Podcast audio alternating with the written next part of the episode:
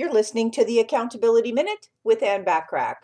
I thought it might be a little fun to share a cute poem about Thanksgiving with you today.